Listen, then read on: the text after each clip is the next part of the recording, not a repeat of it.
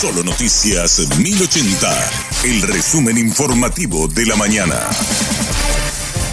Hola, soy Susana Arevalo y este es el resumen informativo de la mañana. El senador Basilio Núñez adelantó que Hernán David Rivas pedirá permiso en el jurado de enjuiciamiento de magistrados. Creo que ahí va a haber novedades. El presidente de la República de por sí es un referente importante del movimiento. Lo dijimos un momento ayer, pero se hizo un cuarto intermedio. Nosotros no mentimos. Se habló en bancada solamente de la decisión de bancada que la queremos comunicar al presidente de la República, al presidente del partido. Entonces creo que hasta todos los colegas acá, de los 45, probablemente 44, están de acuerdo con la salida de Rivas, decís. Y se puede dar sorpresa. Creo que vamos a llegar a buen término y Rivas más temprano que tarde va, a pedir permiso a su cargo.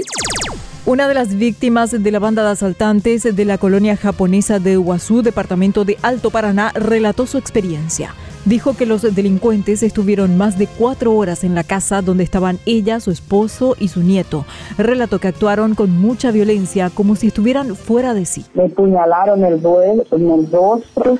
Vos no tenés idea, Roberto, cómo que chorreaba sangre de mi rostro, como una camilla y a mi marido también le golpearon con un cuchillo y sangraba muchísimo. Nuestra casa estaba, como se dice, así como una carnicería, peor, todo sangre estaba en nuestra casa.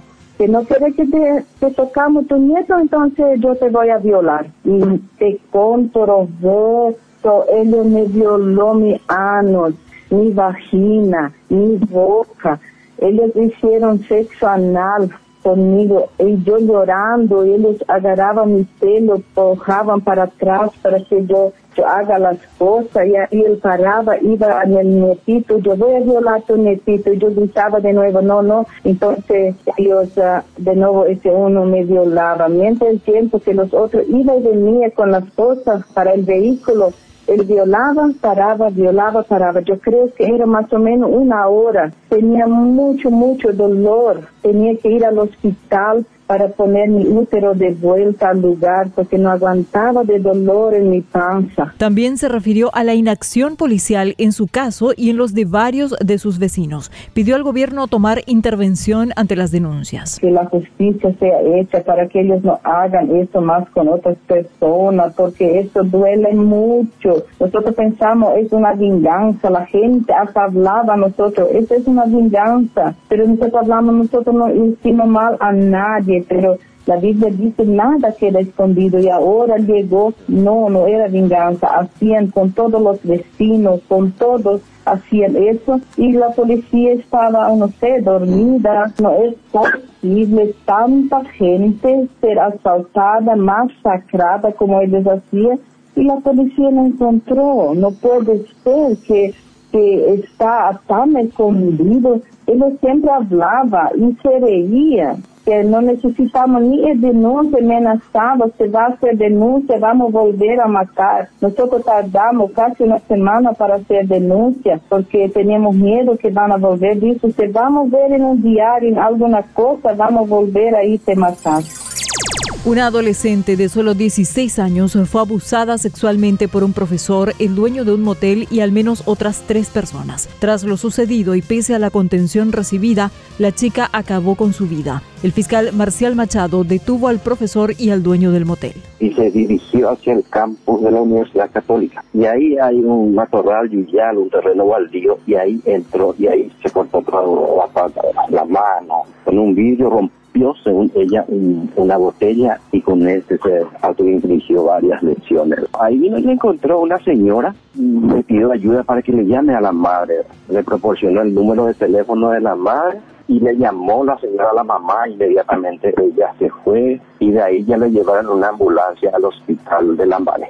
Eso fue todo ese miércoles 11. Ella se quedó internada ahí y después se le trasladó al Hospital Central del Barrio Obrero, donde cuentan con psicólogos, con psiquiatras. Y bueno, estuvo internada ahí un día. El jueves salió, vendría a ser jueves 12, salió a las 5 de la tarde, le llevó la mamá en su casa, durmieron y el día siguiente, la mamá tiene seis hijos. Entonces ella estaba durmiendo todavía, entonces aprovechó la, la mamá para llevarla a lo más chico en el colegio Y a la vuelta a las 8 de la mañana aproximadamente ya la encontró a la, a la adolescente colgada por, un, por una viga en la parte trasera de la casa. Una niña de 13 años está embarazada a consecuencia de abusos sistemáticos a los que era sometida. El principal sospechoso es su padre biológico, quien la sometía bajo amenazas y ahora está prófugo. Sobre este caso nos cuenta la colega Noelia Duarte. El caso se descubrió en una unidad de salud familiar en Santa Rita cuando la niña fue llevada por sus padres al tener fuertes dolores abdominales. Los profesionales confirmaron el embarazo y esto hizo que el hombre escapara del sitio sin que hasta ahora se sepa su paradero. Con orden de detención y la niña tiene la contención psicológica correspondiente. Desde el Alto Paraná para Solo Noticias informó Noelia Duarte.